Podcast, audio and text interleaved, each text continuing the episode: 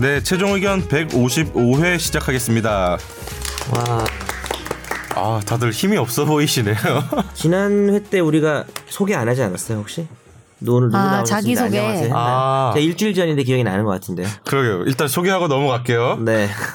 김선재 아나운서, 안녕하세요. 김선재입니다. 네, 정현석 변호사님, 안녕하세요. 정현석입니다. 변호사입니다. 저 따라하는 거 아니죠? 아니요, 저 원래 아. 이렇게요. 전현석 변호사님. 야, 읽지 마. 근데 그런 별명 없었어요 학창 시절에? 있었지. 전현석 뭐 이런 거 아니에요? 뭐야 지금? 지금 예를 드는 것처럼 하면서 지금. 아, 저는 약간 청, 청취자분들이 댓글 다는 거 보면 혼자 빵빵 터져요. 아 그래? 네, 혼자 엄청 재밌- 재밌더라고요. 응. 나- 야 역시 드, 이게 드, 댓글로 드립을 이렇게 칠 수 있구나. 뭐 지난주에 얘기했지만 이중 인격체라든지 전 녀석이라든지 그리고 지난주에 소개를 안 했지만 김선욱 변호사님 보고 이제 차차기 송파구청장이라고 차차기? 아, 차기도 아니고 차차기? 일단 인사하시죠, 김 네, 변호사. 안녕하세요. 김선욱 변호사입니다. 반갑습니다. 어, 김학기 기자랑 목소리가 확연히 달라진 것 같은데요. 저 약간씩 좀 약간 업을 좀 시켰어요. 아마 이번에. 청취자분들도 점점 다르게 들릴 네. 겁니다. 제, 제가 뭐 아, 지난주에도 고민했는데 네. 뭐 좀 저는 계속 다른 것 같은데 음. 제가 보통 기자가 되면 방송 기자 처음에 교육할 때 오디오 교육을 시키거든요. 음. 아나운서실에서 네네. 데려가서 이제 시키는데 저보고 자꾸 지금 평소 말할 때가 좀 음이 낮잖아요. 제가 네, 그죠. 네, 아나운서 팀장님이 저한테 그러더라고. 야, 하키야 따라해봐. 도레미파 솔솔솔솔솔솔솔솔 시작해 그러 아. 리포팅을. 네. 근데 중요한 건 지금 본인 음이 틀린 것 같은데요. 아, 진짜? 좀 계속 변하는 거 같아요. 플랫인 것 같아. 네, 어쨌든 네, 농담이고요. 도레미파 솔. 그러니까 솔, 얘기구나. 네, 방송 reporting 할 때는 높여. 아, reporting 예, 꽂힌다고. 치고는 조금 낮다. 잘 안 아니 안 들릴 수 있으니까. reporting 치고는 조금 저음인 것 같다 이런 어, 얘기. 저 오디오 때는 엄청 막 많이 시달렸어요. 예. 그러면- 아나운서 팀장님 1대1 교육도 하시고. 예. 신용철 아나운서께서 그러면 좀 높여서 한번 최종 의견 소개 멘트 한 번만 다시 해주세요. 신경 써서. 힘들어요. 아, 그러니까 소개 멘트 한 번만. 도레. 음. 안녕하세요. 최종 의견 155회 시작하겠습니다. 권지웅 기자 따라하는 것 같은데. 권지웅 기자 성대모사 하는 것 같은데. 아 진짜? 예, 약간 높이니까. 그거 가지고 훈련 많이 했었는데. 근데 생각나네요, 변호사님은 좀 더 말이 빠르고 아까 말했듯이 좀 더 높은 것 같아요. 네, 그러니까 약간의 그리고 약간 쇳소리가 있어요. 쇳소리. 최다니엘. 지난주에 이어서 계속 얘기하지만 목소리 되게 비슷해요. 최다니엘이랑. 근데 나 최단일 목소리를 모르는 것 같아. 이거예요. 지금 들으시는 게 이거예요. 아, 네. 그렇구나.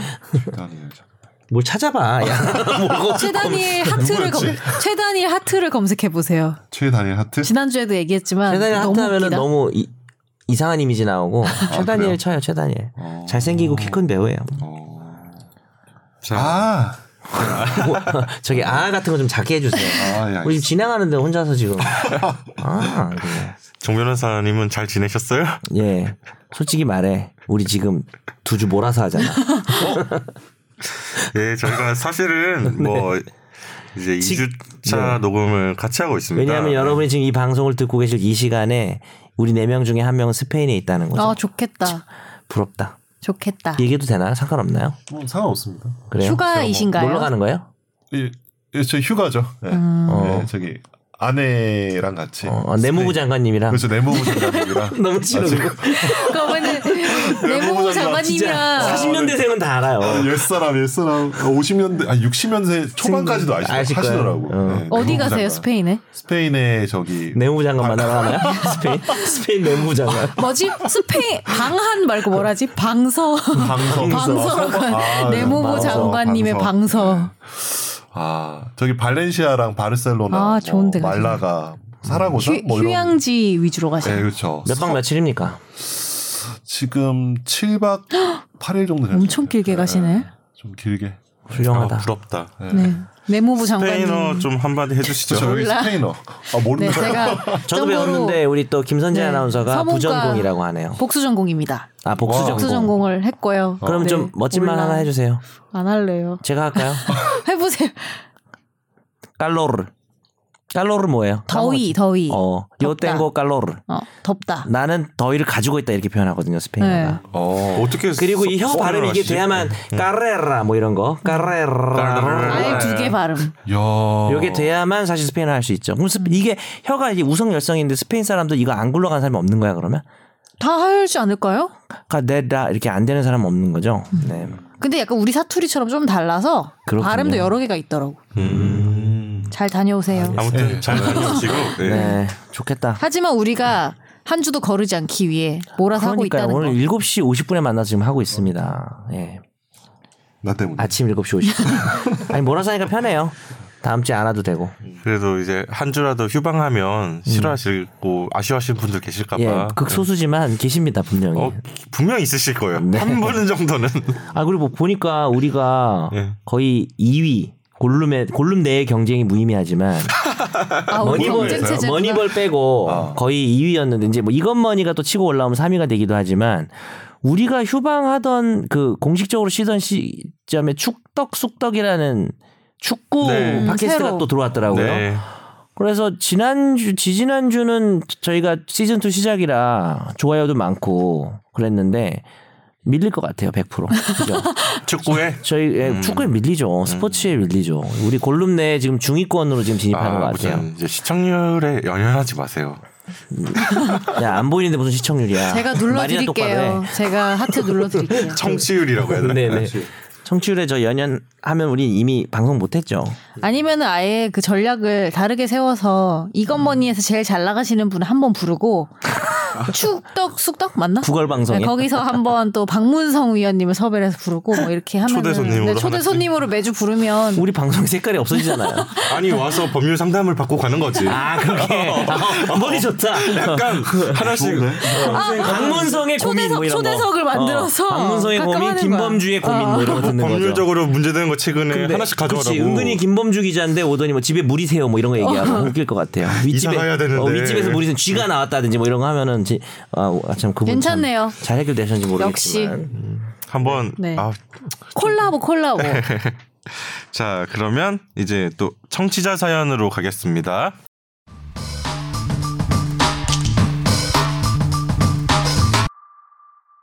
네, 모욕죄와 명예훼손죄에 대해서 보내주신 분인데요. 안녕하세요. 오래 전 방송분을 듣다가 궁금해서 질문 보내봅니다.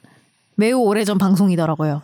모욕죄와 사실적시 명예훼손죄가 폐지돼야 한다고 하셨는데 왜 그렇게 생각하는지 그리고 피해자에 대한 구제책으로 어떤 대안이 있다고 생각하시는지 궁금합니다. 예를 들어 제가 전과자일 경우 범죄를 저질렀던 건 분명 잘못한 게 맞지만 타인이 그 사실을 공개할 권리는 없잖아요. 밝히고 싶지 않은 사실을 밝혀서 명예를 실추시킨다면 범죄로 보지 않을 이유도 없는 것 같고 모욕죄의 경우도 마찬가지인데요. 실무상으로 기 소율이 높지 않기 때문인가요? 아니면 명예라는 게 금전이나 신체적 손해와 달리 실존하지 않는 개념이라고 보시는 건가요? 그리고 이 둘을 폐지할 경우 피해자에 대한 구제도 전혀 이루어지지 않을 것 같은데 어, 두 죄를 범죄로 규정해 놓은 이유는 행위자를 벌함으로써 피해자를 구제해주고자 하는 의도도 조금 있지 않을까 싶은데 어, 사회적으로 엄청난 영향력을 가진 사람이 아니고서야 정신적 손해에 대한 위자료를 민사로 청구한데도 법원은 받아주지 않을 것 같고 민사로도 안 되면 형사로라도 피해자의 빡친 마음을 달래줘야 하는 게 아닌가 싶습니다. 왜 폐지돼야 된다고 생각하시는지 이유와 구제책으로서의 대안이 궁금합니다. 요게 이상민 변호사의 발언이긴 했어요. 그래서 이상민 변호사가 없으니까 생략하겠습니다. 아 그건 아니고요.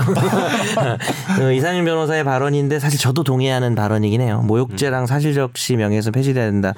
에, 이렇게 보시면 될 것 같아요. 그러니까 세상에 나쁜 건 많죠. 그죠? 지난주에 선재가 담배 밖으로 던진 사람 쓰레기 같은 인간이죠. 근데 네. 이제 어, 모든 것을 그 사람을 이분이 지금 전과자 예를 또 들으셨는데 그 반대로 생각하시면 돼요. 그럼 그 사람은 전과자를 만들 거냐의 문제인 거죠. 그래서 기본적으로 오- 올바른 사회라면은 범죄 규정하고 있는 범죄가 적을수록 발전된 사회라고 생각을. 그러니까 뭐 낙태죄, 뭐 비범죄할수록 좋다라고 저는 생각합니다. 당연히 비범죄해야 될 거라고 생각하는 범죄들 물론 이제 뭐뭐 기독교의 입장이거나 아니면 생명윤리 중시하시는 분이면은 낙태죄도 처벌해야 되겠지만 그래서 어몇 가지 답을 좀 해드리자면은 어 처벌을 최소화하는 게 맞다. 따라서 사람에게 어떤 말로 정신적 괴롭힘을 준 것을 과연 그런 행위를 한 사람을 형사처벌해서 감옥에 가두고 벌금을 물려서 전과자 말릴 것인가에 있어서 최소화하자라는 취지였고요. 어 민사 배상으로도 어느 정도 가능하면서 그때 이상민 변호사도 그런 말을 했어요. 형사 범죄가 비범죄가 되면 민사 손해배상의 액수를 늘려야 된다. 네. 아, 그런 구제도 가능하고요. 그 다음에 이제 그 당시에 이제 이상민 변호사 얘기한 부분은 아니지만 저는 이제 추가적인 의견 하나 더 밝히자면은 혐오 범죄에 해당하는 건 처벌이 남아야 된다고 생각해요. 그러니까 뭐 해외 같은 경우 미국 같은 경우에 인종이 가장 중요한 문제라면 우리나라는 요즘 여혐 남혐 뭐 이런 문제가 많이 커지는 것 같고 요즘은 많이 줄어들었지만은 지역 차별 발언이라든지 지역 비하 뭐 어, 그 어느 세계나 공통적인 장애인 그리고 소수자에 대한 어떤 혐오를 담은 표현들은 여전히 형사처벌돼야 되지 않는가라고 생각을 합니다. 그래서 어, 뭐 그런 정도 입장? 그 금전이나 신체보다 명예라는 거를 실존하지 않는 개념을 보시는 거냐? 그건 아니에요. 당연히 이것도 중요한 가치지만 어, 범죄에서 좀 줄어 우리가 금전 피해를 다 범죄화하고 있지도 않아요. 사기를 치거나 횡령하거나 배임한 것만 처벌하지 돈을 수억을 빌리고 안 갚는 경우에 다 형사 처벌하고 있지 않아요. 민사로 해결하고 있기 때문에 민사로 해결할 수 있다면 어 그리고 이것들이 폐지된다면 민사 구제가 강화돼야 된다고 생각하는 입장이기 때문에 아 물론 뭐 생각이 다르실 수는 있다고 생각합니다. 이분이 보니까 PS로 단 내용을 보니까 본인이 이제 모욕을 되게 심한 욕을 어떤 이상한 남자로부터 쌍욕을 들으신 여성분인 것 같은 주차 네. 문제로 그 아마 그러면은 또 힘 좀 힘에 있어서도 되게 무섭고 화도 많이 나시겠죠. 근데 이거는 아니 그리고 저는 뭐죄 처벌이 돼야 될 것 같은데 처벌이 안 됐나 봐요. 이제 구체적인 사실은 모르지만. 물론 우리가 이따가 뭐 할 얘기랑도 연결이 되겠지만 어떤 죄를 저질렀어요. 예를 들면은 근데 관련이 있어 오늘 어, 지적한 거. 근데 이게. 이거를 이제 누군가가 말하는 건 또 다른 문제잖아요. 근데 그거를 한마디로 그 말하는 거에 담겨 있는 그 마인드는 사실 그렇게 해도 싸다 이 마인드 아니에요, 사실은. 그러니까 어떻게 보면은 그런 음. 예를 들면 누가 뭐 잘못을 했는데 우리가 그거를 다 같이 이렇게 얘기하고 이런 거는 음, 일종의 어. 사적 복수나 어떤 일종 그런 심리잖아요, 사실은. 근데 거지. 그 심, 그게 과연 맞는 걸까라는 거에 대한 저는 근원적인 물음은 있어요, 사실은. 그러니까, 그러니까 개인적으로는. 그러니까 어떤 범죄를 저질렀다고 해서 그거에 대해서 우리가 말을 하고 평가를 내리고 이러는 게 법적인 거 외에 그냥 객관적 네. 그거 외에 그게 음 맞는 그러니까 건가라는 이, 이해를 못 하게 지금 이거랑 무슨 상관이야? 그러니까 범죄를 저지른 사람을 명예를 훼손한 걸어 예를 든 들면 거야. 예를 들면은 그런 그러니까 뭐 명예훼손이 사실 어. 범죄 저지른 사람에 대한 것만 있는 건 아, 아닌데. 아 니지만 예를 그런 어, 케- 그런 케이스에도 케이스에서, 그러니까 어. 당연히 아무 잘못 없는데 명예훼손하면 당연히 그건 안 되는 건데 그러니까 만약에 그게 어 한마디로 우리가 누군가의 명예를 그렇게 자, 임의적으로 어 아무리 죄를 졌어도? 평가할 수 있는 그게 그러니까 있을까 없을까에 대해 고민을 좀 해봤다는 거죠 혼자서 음. 그냥 그래서 명예훼손을 처벌하는 게 더 좋을 것 같다는 잘. 모르겠어요 잘 모르겠다는 거죠 아니, 생각을 생각할 수도 있죠. 해봤다고 생각할 수도 있죠. 예. 김 변호사님은 어떠세요? 명예훼손 많이 당하시죠? 아 저는 뭐, 예, 뭐 워낙 좀 셀럽이 아 죄송합니다. 어 지난주랑 전략을 바꿨네 샐러드 드시고 오셨다고요 아침에? 셀럽. 예, 그때는 M이라고 했는데 이건 셀럽으로. 예. 좀, 좀 사람들이 좀 관심을 많이 받는 캐릭터인 것 같아요. 어디 가나 좀 음. 외모적으로도 그렇고. 뭐 예. 죄송합니다. 죄송합니다. 네네. 그래서 일단은 제가 보기에는 간통죄가 이제 없어졌잖아요. 그치, 네. 좋은 간통이. 없어지고 그때 없어졌을 때도 이제 판사들이 그런 얘기 있었죠.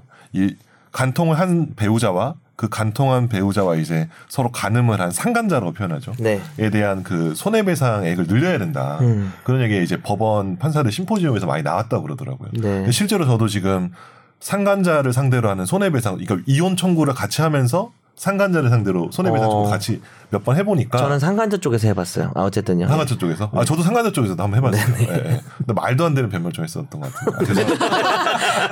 아. 아, 아니다. 네 의뢰인인데 그렇게 말해도 돼? 아니야 어- 그때 아 어쩔 이건 수좀 약간 자를까? 네.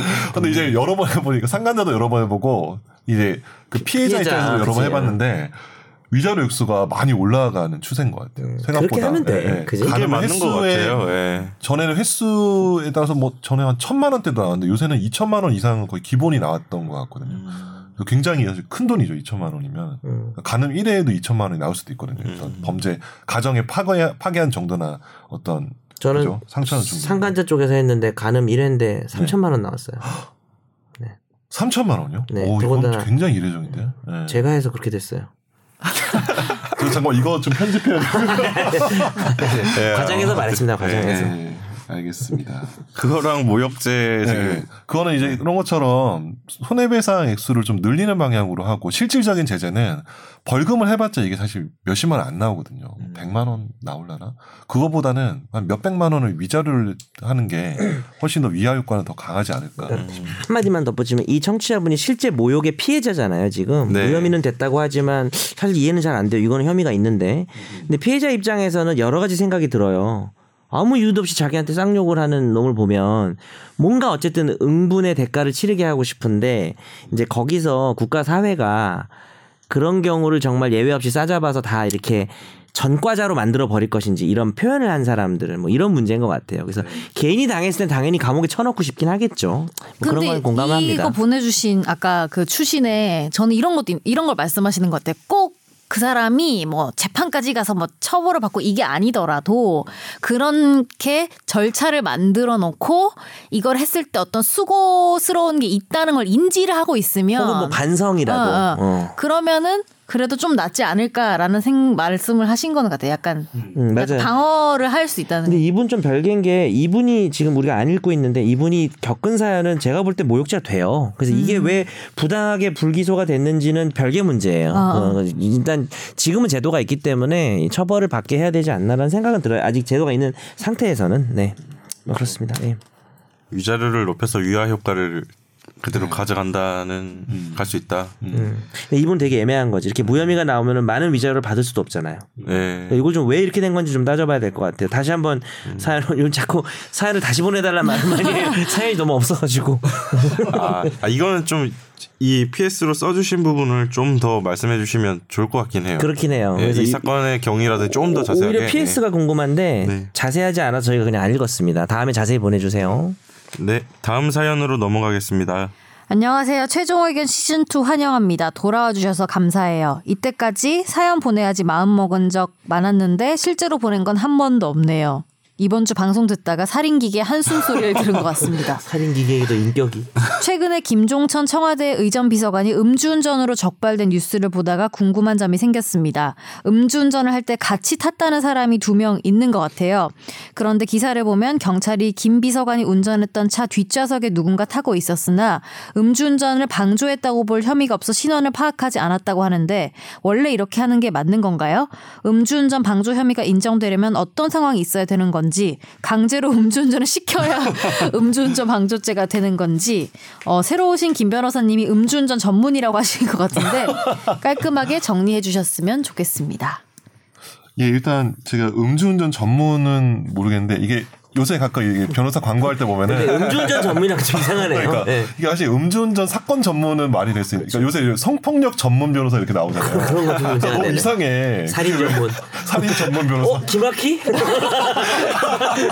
아, 음주운전 전문 변호사면 어, 그러니까, 음주운전을 어, 잘하는 그러니까, 변호사. 어, 뭐 학교 폭력 전문 변호사. 뭐 음주운전 아주 안 선수야. 아주 그냥 한 번도 안 걸렸어. 성폭행 전문 변호사도 그러니까.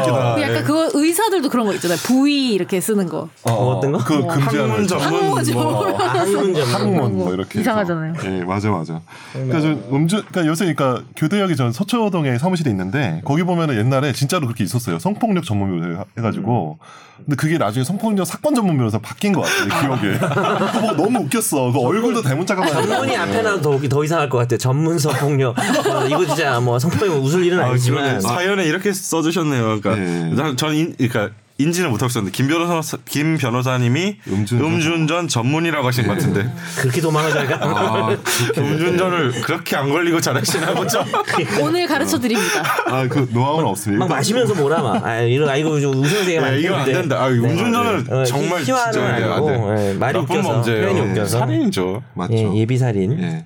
그래서 운전은 좋아하는데 운전 전문 어쨌든 자 세차 전문이시죠? 세차 김 전문. 아니, 세차 음주 세차. 음주 세차는 괜찮아요. 음주 세차.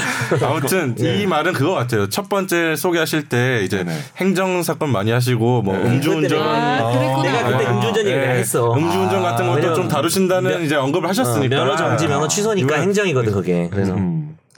자 일단 제가 보면은 일단 음주운전 방조로 저도 사실 저 케이스가 있었어요. 저도 이제 아, 음주운전 예. 한 오. 제가- 차량에 탑, 탑승한 적이 있었기 때문에 아 본인이 방조를 했다고요? 그러니까 전 방조는 하지 않았지. 저는 말리고 뭐 뜯어 말리고 그랬는데 어쨌든 동승을 하게 됐어요. 아, 예. 아, 여러 가지 사정이 그럴 수 있었는데. 있죠. 솔직, 뒷좌석에, 솔직한 예. 발언이시네요. 솔직한 발언. 근데 그다 이 방조가 이게 대검 이게 여러분이 오해하시는 게 도로교통법에는 법 규정이 바뀐 건 없어요. 그지. 방조를 그지. 방조가 없다 생긴 건 없고 아, 아, 없도 원래- 생긴 게 아니에요? 아니에요. 그러니까 도로교통법에는 어. 음주운전 한 자에 대한 처벌 규정은 원래 있는 거고 네. 방조는 형법에 있어요. 형법에. 그러니까 일반 논리가 다 적용할 수 있는 거죠. 그렇죠. 모든 법에 아. 모든 도로교통법 뭐뭐 아. 특수 뭐 특가법. 뭐 이런 폭처법 다 적용할 수 근데 이제. 정책적으로 의지를 발표한 거지. 그쵸. 음주운전 처벌 강화하기 위해서 이제 방조도 옆에 탄 놈들도 좀 볼 거야. 뭐 이렇게 한 거죠. 전 네. 없던 게 새로 생기고 이런 어, 아니에요. 건줄 알았어요. 사실 놀라운 건이 이야기를 제가 했어요 방송에서 다들 지금 기억을 못 하고 있다는 거죠. 열심히 안 들었어요. 두 번 놀라지 마. 어, 새롭게 놀라워. 네. 청취자도 마찬가지일 거야. 예. 이게 그때 대검찰청이랑 경찰청에서 음주운전 사범 단속 및 처벌 강화 방안 이게 2년 전에 발표했더라고요. 이게 2년 전 방송인 거야 한마디로. 그러니까 이게 발표를 했는데 거기서 뭐를 이게 유형을 네 가지로 했는데 하나는 음주운전 사실을 알면서도 차량 열쇠를 제공한 자, 차량 혹은 차량 열쇠 제공한. 자. 너 아, 운전해 이렇게. 네. 자기 차 같은 걸 그러니까 예, 예. 뭐 기사가 기사한테 주는 거죠. 가령 기사가 그치. 술을 먹어 같이, 같이 술- 먹었는데 술 먹은 걸 아는데 어, 줬다. 어, 예. 사장이 좋다. 어. 특히 이게 피용자한테 하면은 상하 관계니까 더 그렇겠죠. 맞아 요 맞아요. 일단 또 하나 두 번째는 음주운전을 권유, 어 재밌다. 동료. 어. 공모. 우리 같이 음주운전 할까? 뭐. 아 그게 그렇게 말하지 마요. 아니, 그 약간 기막히기 전에 차별을 둬야 되기 아, 때문에 그래서. 좀 약간 살짝였자. 그래서 동승한 자. 피용자다. 이게 피용자 아까 지금 정 변호사님 말씀하신 그건 아 별도 따로 나요. 아 따로 네. 나오는구나. 피용자 등 지휘 감독 관계에 있는 사람의 음주운전 사실을 알면서도 방치한 자. 아, 너- 그러니까. 나 저기서 시키는 거 말고 쟤술 먹었는데 이제 말 안 하는 거야. 근데 이제 말리지 않으면 방- 그게 방조지 뭐. 대등하면은 어. 시키는 수준이 돼야 되는 그쵸. 거고 상하관계면은 하는 나도. 거를 말 안 해도 그쵸. 내가 얘를 지시 감독하는 사람이니까 어, 더 강화돼. 있구나.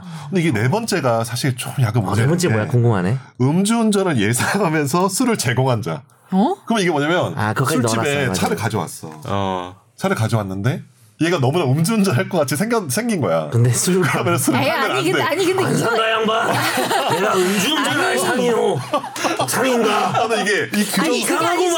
아니 이거죠 어제도 이거. 했는데 네 그런 케이스 봤어요. 그러니까 예를 들면 이거야. 서울에서 서울에서 청평으로 우리가 갔어 술을 마시러. 어, 어. 거기서 근데 그 다음 날 아침 6시에 출근을 해야 돼. 어, 어. 근데 시외 버스든 시내 버스든 수단이 전혀 없어요. 정말 요즘 어. 말로 1도 없는 상황인데 아 지금 본인이 만드는 거야 상황을 그러니까 그런 그러니까 어. 제가 그런 그러니까 이게 제가? 느끼기는 어떤 실제 있었던 상황인데 예를 들면 어. 청평에서 우리가 술을 먹었고 서울로 와야 돼. 다음 날 6시에 아침에. 근데 전혀 대중교통이든 뭐든 이용할 수 있는 수단이 없어. 그리고 우리는 차를 타고 갔어. 근데 그러면 6시에 출근을 할 거냐 안 할 거냐. 음, 음.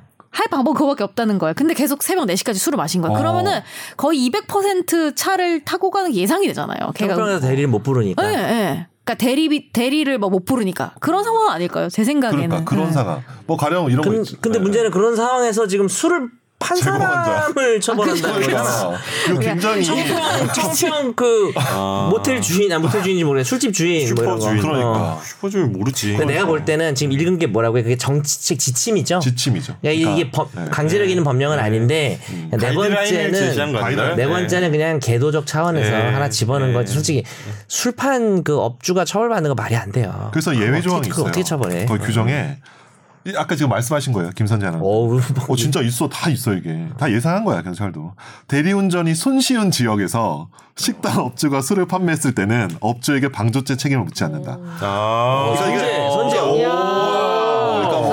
하는데. 서울에 있는 번화가도 있잖아요. 어, 그치. 그런 곳에는 이제 대리운전이 수시로 오니까 아니 택시 근데 타고 만약- 설마 안 부를. 줄 몰랐던 어, 거야. 어, 어. 선재가 예를 든 게 딱 맞네. 그렇지. 아니 근데 그런 경우가 너무 많아서 근데 그래요. 나는 청평에서도 판 거를 처벌을 하겠냐 이거야. 아. 판 거는 지금 이게 못할 제공한 것 사람. 아, 그치, 처벌한다는 그치. 거거든. 그러니까 이게 이건 쉽지 아닌 않을 것것 같아. 같아. 근데 포인트 잘 짚었네. 아니 근데 그런 경우가 정말 너무 많아서 그래요. 그러니까 음. 가평, 청평 이런 데 있잖아요. 음. 정말 많아요. 근데 오늘 이거 거예요. 사람. 되게 되게 좀 의미가 있는 주제 인 것 같아요. 방조죄 부분은 정리를 해서 그 이번 케이스에서 이제 이번 케이스랑 적용하면 어떻게 될까요?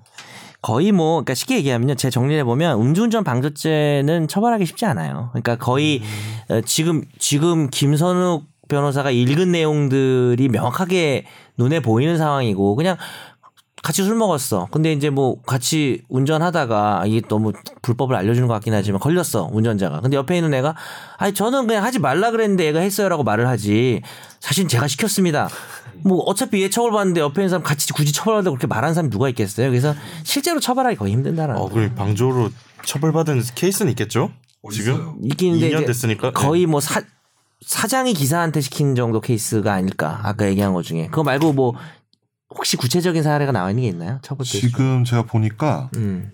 이거는 어 이거 근데 14년 동안 방조죄로 14년 동안 96명밖에 기소가 안 됐어요. 음. 그러니까 실제적으로 약간 방조. 음주운전 방조로 기소? 기소? 하기가 기소 다음에 이제 처벌은 거의 그쵸. 되겠지 약식 기소일 네, 테니까. 그러니까 다섯 명이 집행유예 판결을 받고 89명이 벌금형 선고를 받았는데 그러면은 96 빼기 94니까 두 명은 무죄가 나왔을 가능성도 있겠다라는 생각이 드는 거죠. 시- 어. 실형 나온 거 아니야? 어, 그런 거? 어, 수 방조인데 있죠. 막- 예, 예, 예. 저는 매기고 막. 어, 이번 막건 이렇게. 같은 경우에는 이렇게 어. 그러니까 죄라는 게 되게 빡빡하게 적용이 돼야 되는 거지만 확실하고 음. 그 여하튼간에 도의적 책임이 있어야 한다고 느껴지는 사, 주인공이잖아요. 네네네, 근데 확률적으로 그 차에 타고 있던 사람들 또한 그런 사람일 수도 있겠다라는 생각을 할 수밖에 없는 상황이어서 원래 이렇게 하는 게 맞나요? 이런 생각이 좀 들 수는 있을 것 같아요. 그러니까 음. 경각심 네. 차원에서 그리고 이제 그와는 별개로 음주운전을 한 사람에 대한 처벌은 지금 개- 이제 강화될 조짐이 있고 당연히 강화돼야 될 거라고 생각을 합니다. 네. 네. 방조죄 얘기 하지 맙시다. 왜 음주운전을 하냐고요. 음주운전은 방조도 하면 안 돼요. 해야죠. 예. 맞습니다. 자, 그러면 이제 화재의 판결로 넘어가겠습니다.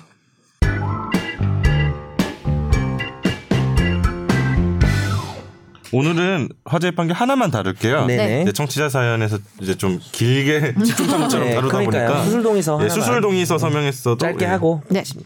사지마비 1급 장애인으로 기초생활보장 수급자인 최 씨는 2013년 어 비중격 뭐야 이게? 만곡증. 아, 아. 코 중앙을 나누는 칸막이뼈가. 아, 이거, 아, 한쪽으로 휘는 증상으로 인해서 코막힘 증상을 개선하기 위해서 이비인후과를 찾았습니다. 상담 끝에 최 씨는 수술을 받기로 하고 입원을 했고 어, 입원 수속 직후에 전공의로부터 수술에 관한 설명을 듣고 15분 만에 동의서를 작성한 후 어, 수술을 받았습니다. 최 씨는 상담 과정에서 필요한 경우 귀에 연고를 사용해서라도 비주, 코의 기둥을 내려달라고 요청을 했습니다.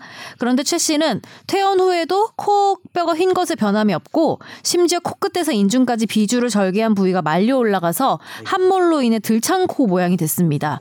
그래서 대한법률구조공단의 도움을 받아서 15년 A 병원을 상대로 치료비 등 800여만 원과 위자료 200만 원을 청구하는 소송을 제기했는데요. 1심에선 의료 과실을 인정하지 않았고 설명 의무 위반도 인정하지 않았다고 봐서 원고 패소했지만 서울중앙지법은 이 손해배상 청구 및 부당 이득급 반환 소송에서 어 1심의 일부를 취소하고 위자료 200만 원을 지급하라면서 원고 일부 승소 판결했습니다. 이게 동의서 작성 이 부분이 지금 그렇죠. 우리가 이제 다른 판결 같은 거 중에 보면은 제일 동의사가 문제되는 거는 부작용이에요. 그러니까 이게 어느 정도 이 수술을 하면 부작용이 생길 수도 있는 거예요. 근데 그 부작용이 의사 잘못이 아닌 경우도 있잖아요. 네. 그러니까 이 수술을 할 수밖에 없고 하다 보면 부작용이 생길 수도 있는 경우에 그럴 때 이제 진정한 설명과 의미가 의미가 있는 거죠. 그러니까 의사 잘못으로 의료 과실로 문제가 생긴 거는 뭐 논할 여지가 없는 거고 그는 의료 과실 책임을 져야 되는 네. 건데 설명만 딱 떼놓고 봤을 때는 실제 그 경우에 의사가 위자료 책임을 진 게 있어요. 그러니까 아. 의사 잘못이 없어. 네. 의료 과실이 없는데 설명을 안 한 거예요 부작용을. 음. 그랬을 때 부작용이 발생했을 하- 한 경우 어, 설명을 한다는 거고 뭐 이런 판결을 보면 이렇게 돼 있어요. 환 이게 뭐냐 환자의 신체를 침해했다는 게 아니라 의사 결정, 자기 결정권. 그러니까 설명을 들어야 내가 판단을 하잖아요. 이런 부작용이 있음에도 불구하고 할 거라고 결정을 하든지 네. 어, 아니면은 부작용이 무서워서 안 한다든지 그럼 부작용의 확률, 부작용의 어떤 심각성 설명을 해야 된다는 거고 확률이 매우 낮은 부작용도 결과가 중대하다면 설명을 해야 된다라는 이야기가 있습니다. 근데 이 수술이 되게 네. 사- 엄청 많이 하는 수술이고 사실 주변에서 저도 두 번이나 했어요. 네. 근데 비염이 심해 가지고 수술을 하셨다고요? 네, 두 번이나 했죠. 이거 되게 많이 해요. 고딩 때하고 대학교 때. 고딩 때. 네. 급식 때. 네, 급식 그러니까 급식이 때. 예. 우리 급식 없었잖아요. 그냥 그렇게 아, 우리 거야. 옛 사람들 이제 아, 급식인 그만해야겠다. 척하기예요. 아, 이제 예, 그만해야겠다. 예. 이게 15분 15분 동안 여섯 종의 동의서에 잇따라 서명했다. 그 도저히 설명할 수 있는 시간이 아니다라고 해서 위자료 이제 200만 원 음, 지급하는 도록 된 것이죠. 결정을 할 수가 없었기 때문에. 예. 이게 저는 이제 의료 소송을 몇 번 해봤는데 이게 요새 설명 의무 위반 같은 경우는 많이 좀 인정을 좀 해주는 것 같아요. 점점 인정해 어, 줘. 점점 인정을 많이. 그러니까 자기 결, 그러니까 자기 몸에 대한 자기 결정권에 대한 이제 법원의 인식이 권리 인식이 좀- 커진 어, 거, 권리 의식이 커지는 그렇죠. 거죠. 권리 커진 거죠.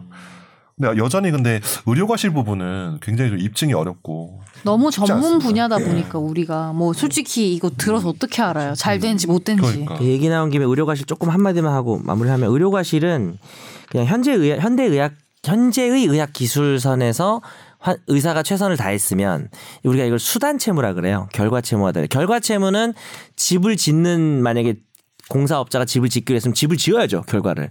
근데 치료는 꼭 치료가 완치가 되지 않아도 최선을 다하면 의사는 다 한 걸로 보는 거예요. 환자 입장에서 좀 억울하지만 그래서 누가 봐도 현대의학상 문제 있는 의료 과실이 있는 경우만 처벌을 하거나 배상을 받을 수 있는 거죠. 근데 이 사건 같은 경우에는 이렇게 나온 현상에 대해서 의사가 의료 과실이 있다고 보지는 않았어요. 그러니까 이 근데 어, 설명을 안 했기 때문에 결정권 침해로 위자료 책임만 진 거죠. 만약에 이게 의료 과실이면은 이런 모양의 코를 가지게 된 거에 대한 무슨 치료비라든지 추가적인 위자료, 고통을 받을 거 아니에요. 어, 그래서 위자료가 훨씬 커졌을 거예요. 잘 못한 수술을 잘못한 건 아니다. 뭐 이런. 예, 그러니까 뭐 결과는 잘못됐지만 뭐 명백하게 의료과실인 것이 보이지 않는다라는 거고요. 사실 아까 선재 아나운서도 얘기했지만 의료과실을 주장해서 입증하는 게 너무 어려워요. 그래서 아직까지도 어렵지만 그래도 대법원에서 가지고 있는 입장은 환자 입장에서 완벽하게 의학적으로 입증할 걸 요구하진 않아요. 그래서 환자가 이 수술 전에 건강했는데 갑자기 수술 이후에 건강에 이상이 생겼고 특별히 다른 원인이 없는 것 같다라는 정도만 입증을 하면 의사가 자기의 수술 과정이 과실이 없었다는 거 오히려 입증하는 추세가 요즘에 있기 때문에 어느 정도 환자 입장에서 그러니까 사회적 지위가 이렇게 차이가 나고 전문 지식 차이가 날 때는 전문 지식이 없는 피해자 입장에서 판결이 나오고 있습니다. 아 그리고 이거는 뭐 원상 복귀 됐으면 모르겠는데 그냥 돈을 날린 건 모르겠는데 더안 좋은 상황으로 가는 거는 심각하죠. 200만 원 좀 적은 것 같긴 해요. 저는 이제 최종 의견 하면서 가끔씩 계약서가 너무 짧다. 계약서가 더 길어져야 된다는 말씀도 하시고 뭐전 점점 저 스스로 바뀌더라고요. 이제 병원에서 건강 검진을 할 때도 설명하잖아요. 그럼 나 읽어보게 된다. 꼬치꼬치 캐물어요. 전 정현석 변호사님과 상의하고 이렇게 전화 연결. 제, 제 변호사랑 얘기하시죠. 아니. 계약서가 너무 짧지 않나요? 저 그런 말도 해보고 뭐 어디 병원 가서 막 설명하잖아요. 어, 이해가 안 되는데 다시 설명해 주시죠. 막 어. 약간 스스로 좀 더 요구하셔도 나는 되지 않을까? 이거 너무 빠른 것 같아요. 15분간 저는 여섯 개. 그리고 권리 의식이 커지고 계시네요. 수면 내시경 이번에 이틀 전에 건강 검진 했거든요. 근데 수면 내시경 하는데 정말 처음부터 끝까지 읽어봤다니까. 그 나 다 읽어요. 어, 이제 그거 다 읽고 사인해요. 동의하는 그 얼마 전 기사 보니까 수면 내시경 할 때 녹음한 거. 어, 오, 맞아. 맞아, 자기가 맞아, 헛소리 맞아. 하는 거 들으려고 녹음했는데 뭐 비하 발언했다 네네네. 그러잖아요. 그 의사였는지 하여튼 아니면 그 보조원이었나 네. 하여튼 얘 뭐야 뭐 이러면서 막 외모 비하도 하고 막 맞아요. 그 기사가 있었죠. 조금 더 그런 식으로 꼼, 사인을 할 때는 꼼꼼히 읽어보시고 음, 맞아. 왜 여유 가져도 되잖아요. 왜냐면 지들이 급한 거지 내가 급한 게 아니잖아.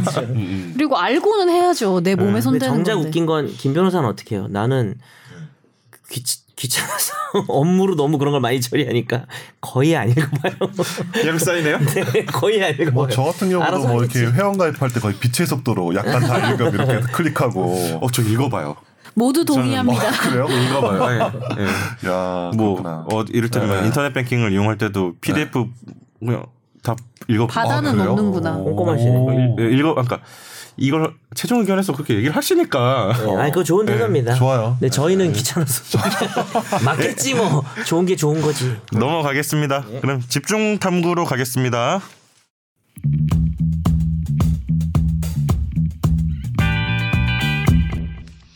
네, 집중 탐구는 이제 사형제에 대해서 이야기를 해보려고 합니다. 이제 12월 10일 세계 인권의 날을 맞아서 이제 대통령이 사형제 폐지를 공식 선언을 할까 안 할까? 저는 잘은 모르겠는데 이제 이 인권위에서는 이제 12월 10일 세계 인권의 날을 맞아서 문 대통령이 직접 사형제 모라토리엄을 선언하는 걸뭐 추진한다 이런 거를 많이 기자 간담회 통해서 올 한 해 동안 이야기를 많이 했거든요. 오늘 방송일 기준으로 예정 기준으로 하면 3일 뒤네요. 오늘 그쵸. 방송이 11월 예. 7일 자정 0시 업로드 되니까. 그래서 제가 뭐 청와대에 물어보진 못했고 그냥 기사들을 쭉 찾아보니까 인권위는 사형제 모라토리엄을 계속 선언 선언을 추진한다는 이야기를 하고 있고 청와대는 검토 중이다. 추진한다는 건 대통령께 계속 압박을 넣는 건가요? 하시죠 이렇게. 어, 이건 대통령 차 대통령이 직접 이제 사형제 모라토리엄을 선언하는 거를 추진한다는 거니까. 네. 근데 이건 좀 지켜봐야 될 것 같습니다. 뭐 청와대는 검토 중이라는 게 뭐 기사에서 나온 이야기라서 근데 이제 우리는 이걸 계기로 사형제에 대해서 한번 얘기를 해보자. 뭐 이런 네. 거죠. 우리가 해본 적이 없나요? 사형제에 대한 이야기를? 사실 있어요. 음, 옛날에 있었던 거의 것 같아. 1편이나 2편일 거예요. 거의 제가 가져와 가지고 제 그때 제목이 임창정 기자가 단 제목이 흉악범은 정말 죽여야 되나요? 뭐 이런 거였나? 그런 비슷한 거였어요. 거의 뭐 결을 같이 하죠 지금. 그렇죠. 예, 사형제에 대해서. 3년 전이라 또 해도 돼요. 저도 까먹었어요. 그리고 약간 사형제에 대해서 여론도 저- 계속 이렇게 출렁출렁 거리는 것 같아요. 제가 1년 전에 생각했던 거랑 여, 여름만 지켜봤을 때 요즘 느낌이 저는 좀 아이러니하게 아이러니라고 말하면 또 그런데 난 요즘 사회가 보수화되는 것 같아요. 아, 그러니까 이거 그러니까 약간 주로 인터넷 댓글만 느낌? 인터넷 예. 댓글만 보고 하는 얘기긴 한데요. 다음 댓글도 요즘에는 예를 들어서 동성애자에 대한 혐오도 높아진 것 같고요. 저는 약간 그런 느낌 좀 많이 받아요. 음. 그리고 노조에 대한 그러니까 노조들 문제 많은 노조도 많죠 물론 귀족 노조도 있고 한데 무슨 민주노총이나 뭐 하면은 욕하는 댓글이 더 많아진 것 같고 제 느낌은 그래요. 그리고 사형도 물론 이제 이게 보수인지 진보인지 뭐 생각해봐야 되겠지만 죽여라 뭐 이런 게 훨씬 많은 것 같아요 요즘은. 근데 어떤 이 특정 사안이 나올 때마다 약간 출렁출렁 할 수밖에 없는 것 같아요. 왜냐하면 당연히 우리가 보고 듣는 게 그런 거니까. 저 사람은 왠지 죽여야 될것 아, 같으면 왜냐면 죽인다 쉽게. 얘기하면 요즘 죽일 놈들이 많아졌어요. 아. 그래가지고 옛날에도 많지 않았나요? 또더 많아진 것 같아요 죽일 놈들이. 그렇지. 아니, 그리고. 인터넷이 발달하면서 당연히 그런 거 우리가 접하니까 음. 그런 흉악범들의 얘기를. 죽일 놈이란 말이 하- 가지고 있는 성, 상징적인 게 다이나믹 듀오 죽일 놈. 그런 노래 있지 않아요? 다이나믹 듀오 죽일 놈 네, 있지 않아요? 그런 노래? guilty 뭐고 뭐지? 그래서 마지막 사형제 현황을 짚어보면 3년 전이랑 변한 건 없을 것 같은데 네. 이제 97년 12월에 이제 마지막 사형 집행이 있었고요. 지금 20년 넘게 이제 사형을 집행하지 않고 있는 사실상 사형제 폐지 국가로 뭐 국가 분류가 되죠. 분류를 하죠. 엠네스티에서는 대한민국을. 예. 그런데 뭐 사형 집행에 대해서 이제 정 나라에서 공식적으로 뭐 모라토리엄 뭐 사형제를 이제 안 하겠다 이렇게 선언을 한 적은 없습니다. 그리고 현재 지금 국내 교정 시설에 수용된 그 미집행 사형 수는 음 61명으로 지금 파악이 되고 있고요. 그리고 국제사회 아까 말했던 국제 엠네스티나 뭐 유엔 권고도 많이 하잖아요. 네. 지속적으로 한국 정부의 사형제도 폐지를 권고하고 있습니다. 그래서 사실 문재인 대통령이 이제 대통령 후보 시절에 네네. 사형제 폐지를 공식 이제 뭐 공약으로 내세운 건 아니신데 견해를 물었을 때는 그 토론회에서 홍준표 후보와 이제 정말 홍준표 후보와. 네, 문재인 이제 잠깐 보고 싶었어. 문재인 당시 대통령 후보 네. 두 분이 이제 사형제 놓고 다투는 게 영상이 많이 지금 네네. 돌아다니고 있고 그때 저도 직접 라이브로 봤으니까 두 분은 명확하게 견해가 갈리시더라고요. 음, 어떻게 갈렸죠? 홍준표 후보는 뻔하지만 이제 뭐 세금으로 그 흉악범들 이제 이제 밥 먹이고 교정 시설에 하는. 것도 아깝다 집행해야 된다는 입장이신 거고 사실상 무기징역 같이 사는 거잖아요. 그죠? 지금요? 네, 현재- 지금 현재 네. 상황. 네.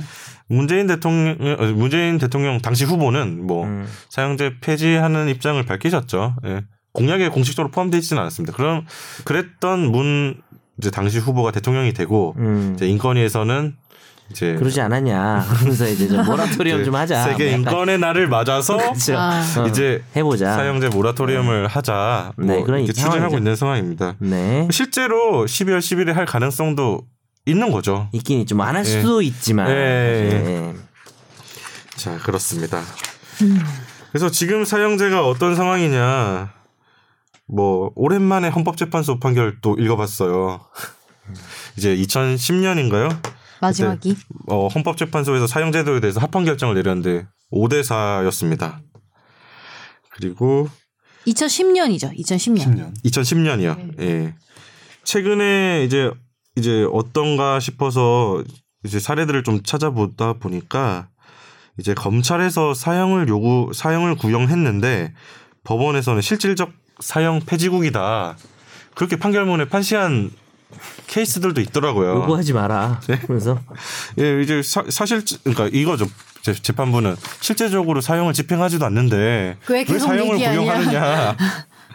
뭐 그런 사례도 있었습니다. 이게 제가 봤을 때는 지금 이 시점에 사형제를 어떻게 바라보느냐는 시각인 것 같아서 좀 그랬고요. 사형제를 놓고 찬반이 있는 거는 분명한 것 같아요. 아까 말했던 홍준표 후보나 문재인 후보처럼 음. 사형제 찬성론의 가장 큰 뭐 근거를 대는 거는 위화 위화 효과입니다. 이정 이게 사형 제도가 있어야지 위하는 어, 무서워한다는 뜻이죠, 그죠? 네. 어. 범죄를 억제할 수 있지 않겠느냐 뭐 이런 억제되는 거죠. 무서워서 억제가 되는 효과, 위하. 예. 반대로는 그거죠. 인권 침해다. 그리고 오판 가능성도 많이 얘기하시더라고요. 오판 할 가능성이 케이스로 있지 않았느냐. 되돌릴 수 없으니까. 되돌릴 수 없는데 어떻게 할 거냐. 그리고 그러니까 제가 아까 또 얘기했던 거랑 좀 연결이 되는데 뭐 어, 어떤 분들이 기분 나쁘게 할 의도는 전혀 없고요. 그러니까 어떤 사람이 어떤 범죄를 저질렀든 뭐 흉악범이든 뭐든 간에 여튼간에 법도 우리가 인간이 다 정하는 거잖아요. 근데 어떤 인간이 누군가를 정말 죽어도 싸다라는 판단을 내리는 게 과연 어, 옳은 일인가에 대해서는 계속 저는 사실은 의문이 남아있는 편이거든요. 그러니까 음. 그게 정말 100명이 다 맞다 해서 그게 정말 옳은 판단일까? 저는 사실 종교도 없고 뭐 신을 믿는 쪽도 아닌데, 그러니까 누군가 그걸 판 다른 사람의 생명을 두고 판단을 내린다는 것 자체가 그냥 뭔가 마음속에 그냥 이유 없이 불편함을 되게 남기는 포인트인 것 같아요. 그냥 사형제에 대해서. 음. 이거 그래서 사형제에 대해서 뭐 다들 입장을 먼저 한 번씩 들어보고 시작을 할까요? 뭐, 뭐 제가 그냥 간단히 말씀드리면 여기 이제 97년 12월 30일 나오잖아요. 이제 그때가 이제 한국에서 IMF가 빵 터져 터지고 제가 IMF 그 선언하고 난 선언 직전에 수능을 보고 하여튼 그랬던 것 같아요. 97년에 말에 수능을 봤는데 12월 30일에 이제 23명 사형 집행할 때 그때 지존파도 있었거든요. 아. 지존파, 지존파 기억. 그것도 옛날 어, 말이죠. 옛사람, 지존파도 그러니까 옛사람. 기억난다. 예. 그러니까 옛날 사람. 어, 94년인가 그때 제 중학교 때인가 고, 고등학교 1학년 때인가 이제 사람을 이제 부자 그러니까 그랜저를 탔다는 이유로 어. 부자라고 생각하고 부부를 이제 죽여서 뭐 엄청 막 말로 끔찍할 너무나 끔찍한 범죄인데 다 사형당했죠 그날. 네. 근데 그때 이제 저는 그때 이제 법대를 가려고 생각했던 상황이었음에도 불구하고 그날 이제 지존파가 사용됐다 하니까 너무 막 좋은 거야 쾌감이. 음. 아. 이제 19살 어린 아, 어린 고, 남 남자 고딩의 어떤 마음에 아 그래 사회 정의가 살아있네. 김영사 아저씨가 가는 길에 이렇게 구현이 되었구나. 한번 제대로 한번 지르고 가시는구나. 역시 좀 지르는 거 좀 잘하셨잖아요. 그 고 김영삼 전 대통령이.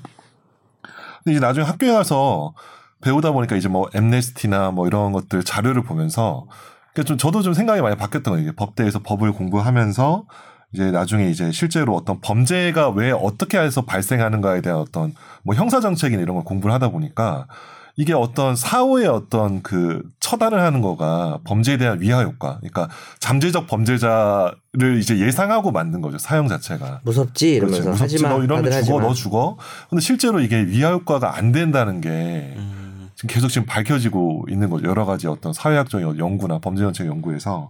그래서 저는 실제적으로 이게 효과가 없는 사실 어떤 그 피해자의 보복 심리 쾌감. 어, 쾌감이나 어떤 대중의 어떤 지르는 뭐 넌 죽어도 돼 뭐 이런 식의 그런 것들을 어떤 감정적인 만족을 위해서 그냥 사형 제도가 그냥 현재 유지되고 있는 게 아닐까 저좀 드는 한것 가지 같아요. 좀좀 얘기하고 싶은 거는 네. 비교가 될지 모르겠지만 오래오래 살려두면서 약간 피 말려서 고통스럽게 하는 게 훨씬 고통스럽지 않을까요?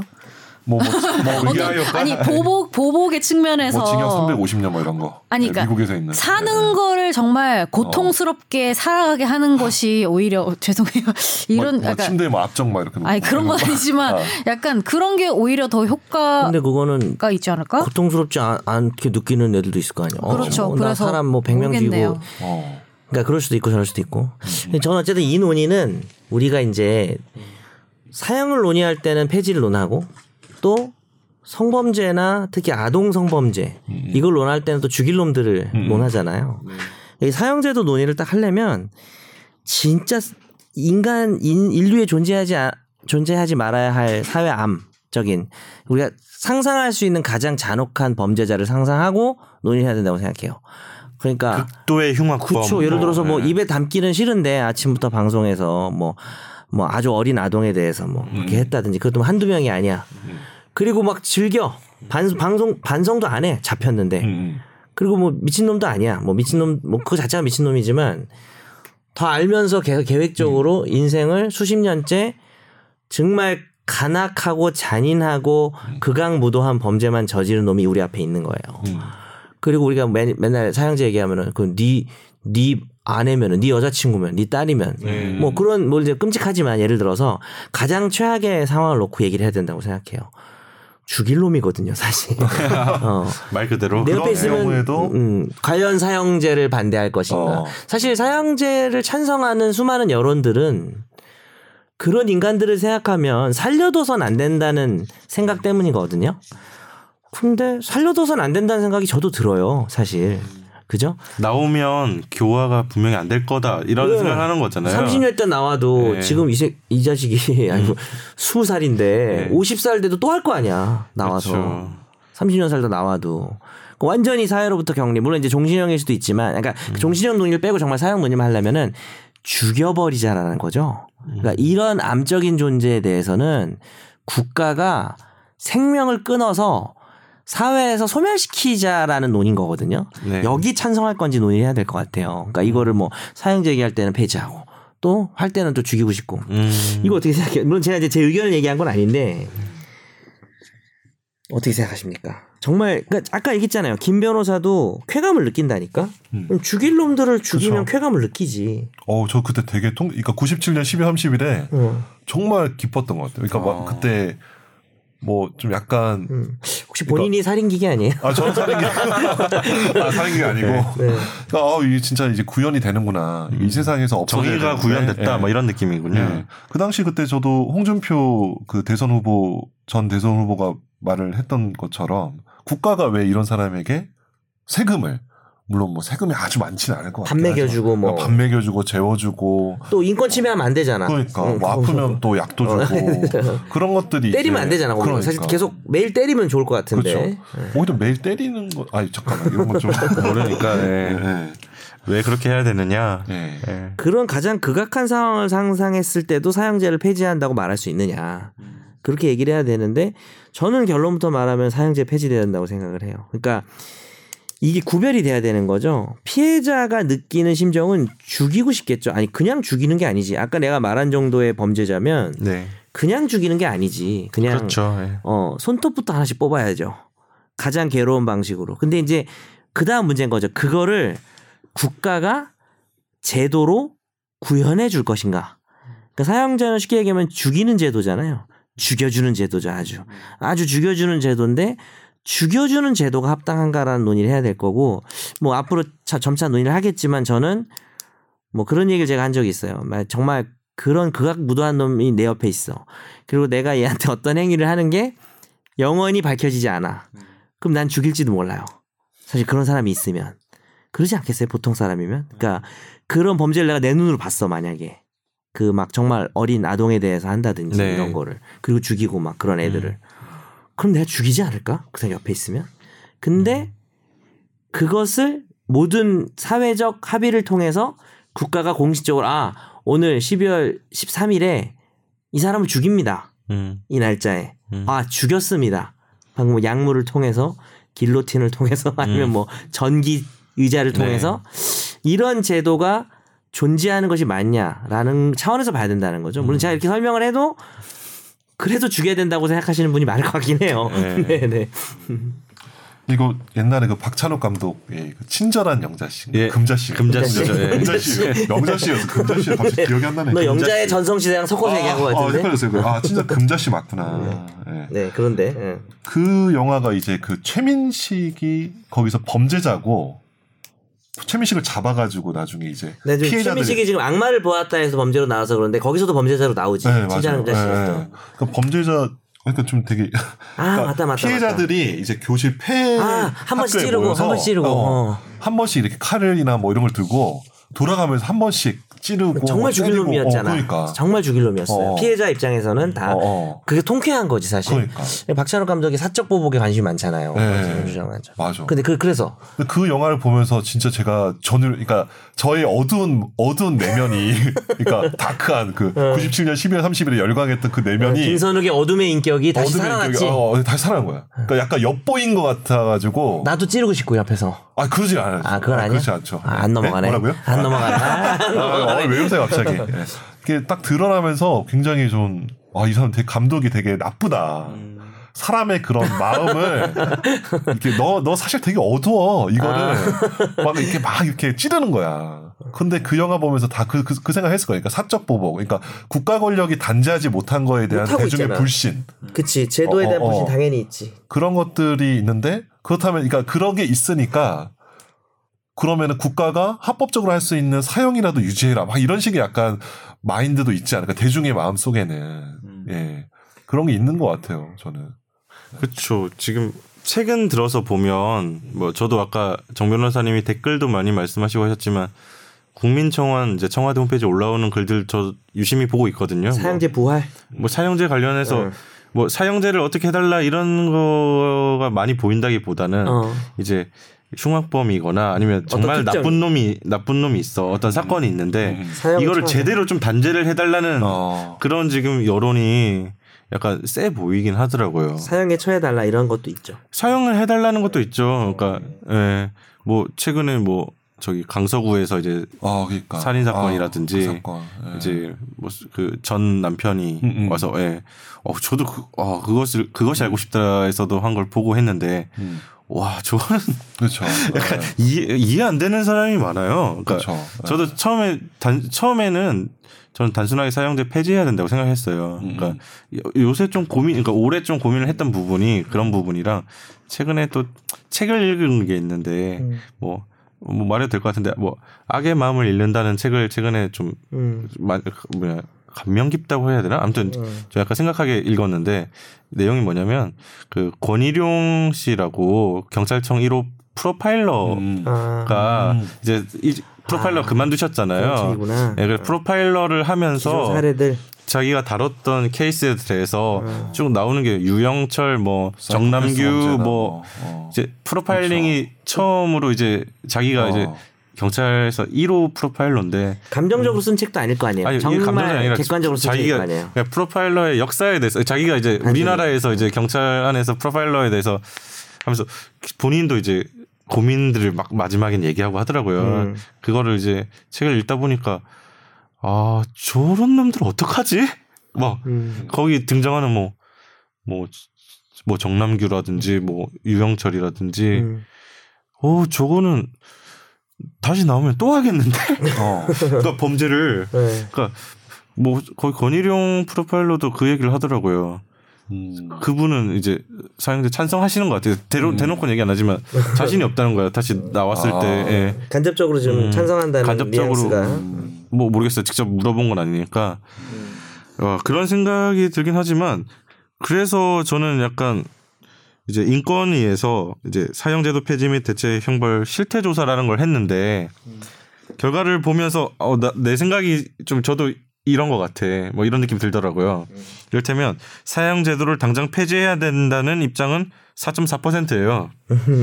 그, 그 향후에 폐지해야 된다가 15.9%. 네. 근데 비율이 좀 낮은데 이제 대체 형벌 도입을 전제로 한 경우에 사형제 폐지에 동의하는 비율이 66.9%예요.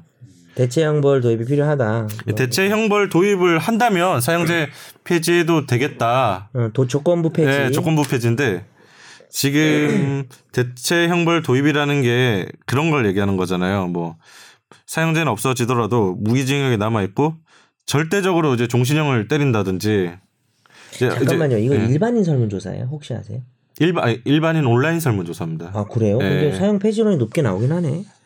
이 전제가 그러니까 전제를 깔고 예, 하지만. 전제가 없을 때는 낮아요. 그러니까 음. 당장 폐지가 4.4, 이제 향후 폐지 15.9 합쳤을 때 이제 20% 정도 되는 거고 사용 폐지 하자는 당장 게, 내지는 예. 향후 폐지하자는 게. 근데 조건부 폐지가 너무. 아니 뭐 네. 조건부라도 폐지하는 게 어디요? 근데. 조건 조건을 달고 폐지한 건 66.9니까 좀 높아지죠 많이. 음, 근데 이게 사회에서 격리만 된다면 사용자 폐지해도 된다는 입장이에요. 그러니까 심플하게 얘기하면 제가 음. 그런 거잖아요. 확실하게 격리되면 예, 이제 다시는 사회에 나오지 않게만 이제 그 전제가 있다면 종신형이네요, 종신형. 네 네 종신형 같은 거죠. 무기징역이라는 건 사실 감형이 될 수가 있는 건데. 대체 형벌 관련해서는 이제 절대적 종신형이 78.9%, 뭐 절대적 종신형이랑 징벌적 손해배상 한계 82.5%, 지금 현행 뭐 무기징역 43%로 상대적으로 낮고요. 상대적 종신형 38%로 가장 낮고. 아무튼 격리만 된다면 사형제 폐지 받아들일 수 있다는 여론이 높은 건 맞는 것 같아요. 음, 그러니까 제가 이거 봤을 때는 이제 대중의 어떤 그 어두운 쾌감이나 이런 것보다는 대중들이 이제 가장 그러니까 보통 사람들이 생각하는 거는 사형을 할 정도로 나쁜 놈이 나의 어떤 그 바운드를 들어와서 나를 이렇게 해치고 그런 것들에 대해서는 그러니까 그것만 이제 방지할 수 있다면 뭐 괜찮지 않 뭐 이런 식의 좀 인식으로 좀 읽히는 읽히네요 좀 보니까 그러니까 네. 어떤 소시민의 두려움 그런 네, 게좀 그쵸. 더 많이 있는 것 네. 같다. 사- 그 범죄자에 대한. 어 저도 두렵죠 근데 사형 집행 모라토리엄에 대한 의견은 반대가 많네요. 아, 모라토리엄 선언하지 않았으면 좋겠다는 사람이 62%고 음. 모라토리엄 선언하자. 음. 예, 사- 한약 40%가 좀 안 되네요. 37%. 음, 6대 4. 그러니까 이걸 굳이 선언까지 할 필요 있냐 이런 것 같아요. 제가 보니까 실질적으로 이제 20년 가까이 음. 시행을 안 하지만 그냥 이 상태로 내두지 굳이 이걸 국가가 그런 앞장서서 의견도 있- 그런 의견도 있겠지? 어, 그럴 것 음. 같아요. 제가 이호 모라토리엄 선언에 대한 의견은 네. 그런 게 있을 것 같아요. 그럴 수 있겠네. 뭐 그거에 대해서는 좀 갈릴 것 네, 같네요. 네. 근데 이게 사형제 폐지한 것도 간단치는 않죠.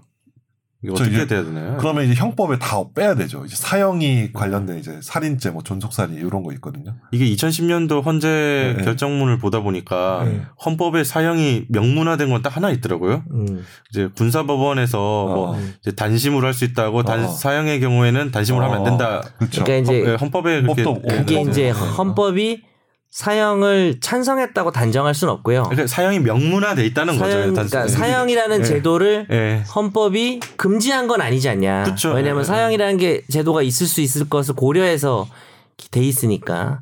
근데 이제 이것도 폐지로 가게 되면은 개정을 해야 되는 거죠. 헌법 개정을 해야 되는 거죠. 그래야 사형제가 없어지면 당연히 헌법에도 사형에 대한 얘기가 없어야 어, 없는 거 게? 훨씬 맞는 거죠. 예. 그죠? 그리고 저는 잘 몰랐는데 상당히 많은 범 이제 법률에서 사형을 있죠. 얘기를 하더라고. 요 이번에 알았는데 뭐 조폐 어. 이제 뭐 화폐 그 어. 법에서도 사형이 있고 헌재는 좀 뭐, 심하게 사회에 그게 될 수 있으니까. 형법에서도 스물 몇 개 정도 되는 것 같고 네. 이거는 좀 이제 일단 저는 문재인 대통령이 모라토리엄 선언한지 일단 지켜보고 했으면 좋겠어요, 안 했으면 좋겠어요. 음, 대답 못하네. 음, 저라면 할 것 같은데 어. 아 본인이 대통령이 되겠다 이런 얘기예요. 지금. 제가 대통령이라면 왜냐하면 그렇게 다 소신을 밝혀왔었고 뭐 안 할 이유가 뭐 있어요. 그러니까 근데 뭐 여- 여론이나 이런 건 안 좋아질 수 있잖아요. 음. 지지도는 그러니까 지지도 내려가는 거 아닌가? 모라토리엄 하면 가능할 것 같아요. 올라가지는 않을 것 같은데. 어. 올라가진 않죠. 어. 네. 그런데 하면 멋있는 거지. 그렇죠. 뭐 하는 게 뭐 좋은지는 뭐 찬반이 있으시겠지만 사실 근데 모라토리엄 선언해도 결국 법률을 바꿔야 되는데 그 입법부 그러니까 국회에서 해야 되는 거니까. 근데 좀 가속화 될 수는 있잖아. 모라토리엄. 하는 게 의미는 있을 것 같아요. 저는 하는 게 뭐 실질적으로 폐지돼 있기 때문에 의미가 없다고 할 수도 있겠지만 그래도 대통령이 선언을 하는 건 의미가 있죠. 상당히. 예. 뒤집지 못할 거 아니에요. 음, 그렇죠. 뭐 제가 좋아하는 단어는 아니지만 뭐 불가역적이지 않을까요? 음, 불가역적인. 홍준표가 나와서 막 역하고. 아, 그래서 이거는 아유 이게 다들 어떻게 받아들이실지 저도 궁금하긴 하네요. 그러니까 사형제에 대해서 실, 실제적 그러니까 사형 제도를 한번 생각해 볼 필요가 있는데 사형 제도라고 하는 거는 어 되게 어떻게 보면은 근본적 해결일 수도 있어요. 그러니까 이 표현이 좀 어폐가 있지만 그냥 뿌리를 잘라버리는 의미에서 발본색원 그러니까 이게 정말 궁극적으로 좋은 효과를 나타낸다는 의미에서가 아니라 근본적 해결이고 달리 말하면 단순한 해결이고 또 어떻게 보면 폭력적인 해결이고 그냥 문제를 그냥 끝내버리는 거죠. 어 그래서 어, 이걸 통해서 뭔가 어떤 깊은 사고의 과정에서 나오는 어떤 이 향후의 어떤 범죄 예방이나 대책 이런 것들이 있는 게 아니라 어 죽일 놈이네 일로 와 하고 그냥 죽여버리면 되는 가장 단순한 제도인 거죠. 이 제도를 통해서 누릴 수 있는 효과가 뭔지를 좀 생각을 해봐야 될 것 같아요.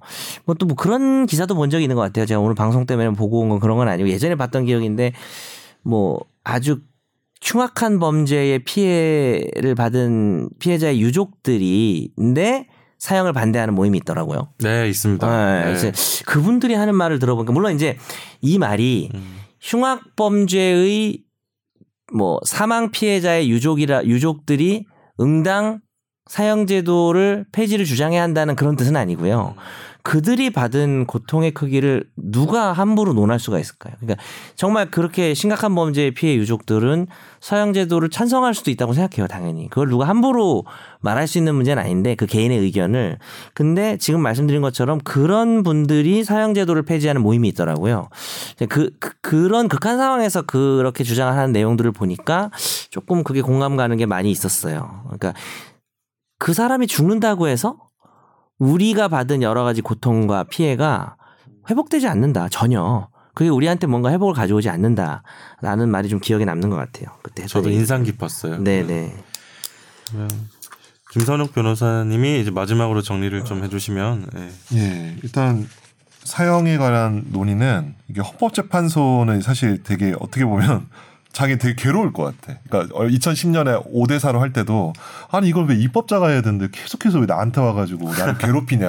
그러니까 결국 이제 그러네. 그러니까 그런 생각을 많이 하는 것 같아요. 그러니까 헌재 쪽에서도 이제 많이 그런 저도 아시는 분이 있는데 결국 정치적으로나 혹은 공동체 전체의 어떤 사회적 합의로 풀어야 되는 문제를 헌재가 이제 떠안고 있는데 아직까지 헌재는 이제 그 당시의 상황으로 봤을 때 사형제는 이걸 공식적으로 폐지한다는 건 되게 시기상조라고 봤던 것 같고 이 2010년에 그 결, 판결 그러니까 결정 나고 난 이후에 8년 이후의 상황을 보면은 저도 이제 저번 방송 때도 제가 말씀드렸지만 지금 아, 뭐정 변호사님도 아까 말씀하셨고 사회가 굉장히 좀 지금이 그, 그렇게까지 막 사람들 인식이 인권에 대한 존중이나 그런 것들이 과연 발전을 했, 발전을 했을까?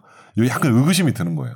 그래서 이번에 문재인 대통령이 모라토리엄 선언을 저는 안 할 것 같다라고. 아하하. 그러니까 지금 본인 그러니까 청와대에서도 당연히 이제 민심을 읽을 거 아니에요. 그런데 지금 현재 사람들의 어떤 인식 같은 게 이제 자기와 다른 사람에 대한 어떤 배타적인 그런 것들 그죠?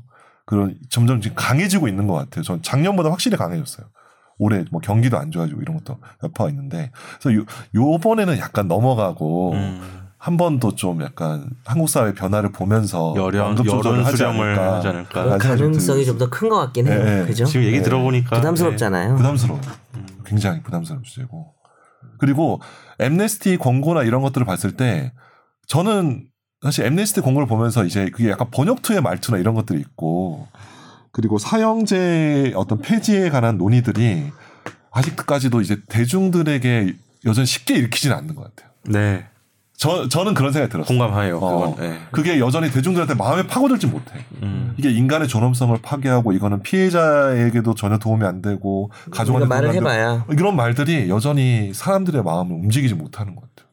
네. 저는 그런 그래서 아직까지는 그게 계속 유보되고 넘어갈 것 같다는 생각이 듭니다. 뭐 법률가가 엘리 법률가 어떤 전문가 엘리트식 이런 건 전혀 아니고 정말 아니라고 밝히고 싶고 근데 이제 법률가가 누구냐면 법을 공부하는 사람들인 건 맞잖아요. 네. 법률가들은 사형제도 폐지하자는 견해가 압도적이에요. 음. 제가 뭐 조사해 본 건 아니지만 네. 근데 법률가들이 뭐 잘났다는 것도 아니고 뭐 고고하게 뭐 인권을 논의해 뭐 이런 얘기가 아니라 이게 좀 우리가 단순히 감정적으로 반응을 뭐 꼭 그 사형제도 아니 뭐 법률가 중에도 당연히 사형제도 찬성하는 사람도 있습니다. 그래서 뭐 홍준표도 그쵸, 그쵸, 법률가죠. 그쵸. 네, 그쵸. 네, 그쵸. 네. 그래서 이게 무슨 폐지하는 폐지 의견을 가진 사람이 고고하다거나 또 수준이 높다는 얘기는 절대 아닌데요. 오해하지 마시고. 근데 그런 현상은 있는 거예요. 공부를 하면 할수록 아 이게 좀 그러니까 우리가 좀 어 그냥 즉각적으로 말초적으로 반응해서 저 죽일 놈들이라고 한다면 찬성론이 높겠지만 사실은 이 여러 가지 실제 발생하는 효과나 이런 원인들 대책 생각을 해볼수록 이게 폐지론이 높아진다라는 것도 한 번쯤 만약에 사형제도를 강력하게 찬성하시는 분이 계시면 조금 폐지론자들이 하는 말이 뭔지 한번 이번 방송을 계기로 한 번이라도 좀 이렇게 한번 좀 책을 읽어본다든지 이런 것도 좀 의미는 있을 것 같아요. 뭐 저도 무식하고 잘 모르지만 어, 보면 볼 수 그러니까 더 깊이 들어가면서 연구를 하고 알아갈수록 폐지론 쪽이 되는 것 같아요. 아까 김선호 변호사 얘기하지 않았습니까? 고딩 때 그 혈기 왕성한 예. 사실 그때 김선호 변호사 틀린 건 아니거든요. 근데 뭔가 좀 내용을 좀 고민을 해볼수록 폐지론이 좀 가까워지는 경향이 있는 것 같아요. 저 같은 경우는 그 사형 집행의 기억이 없어요. 음. 이제 97년이면 음. 제가 그래도 10살 넘었을 음. 때인데 그래서 저는 그냥 사형이 지금 집행 안 되는 상황이 그냥 제 인생의 예, 전부니까. 전부니까 당연히 그냥 그때 당연한 것 같기도 하고 약간 좀 느낌이 음. 다를 그러니까 세대마다 또 다를 것 같기도 하네요. 저희 때는 들어보니까. 수시로 뉴스에 나왔잖아요. 뭐 누구 누구 사형이 집행됐습니다. 이게 뉴스에 맨날 나왔어요. 기억이 나. 갑자기 확 세대 차이 나네요. 예, 그렇죠. 옛 사람 인증 뭐 이렇게. 예, 예. 형장의 이슬로 사라졌습니다. 그러니까 예, 예. 아 뉴스가 자주 네, 나왔어요. 뉴스 나와요. 예. 자주는 아니어도 이제 강한 뉴스니까 기억이 나지. 그러니까 사실 그때 97년에 사형했을 때 20명 넘게 사형을 했잖아요. 그렇죠. 예. 그것이 굉장히 쇼킹하거든. 그거. 는 음, 보통 왜냐면 그 당시 집행한 사람도 아마 트라우마가 굉장히 심했을 것 같다는 생각이 좀 들어요. 그렇죠. 기사도 나오고 했던 어, 것 같아요. 네. 뭐, 뭐 사형제 폐지론자 중에는 그 집, 집행하는 사람들의 인권 얘기를 하시는 분들도 맞- 계시더라고요. 네, 맞습니다. 네. 이거는 아무튼 문재인 대통령이 사형제 모라토리움을 선언하는지 안 하는지 일단 전 저라도 관심 있게 지켜볼게요. 예, 예. 3일 후에. 예. 네. 그러면 오늘 방송은 여기서 마치도록 하겠습니다. 네. 안녕히 계세요. 네, 감사합니다. 네.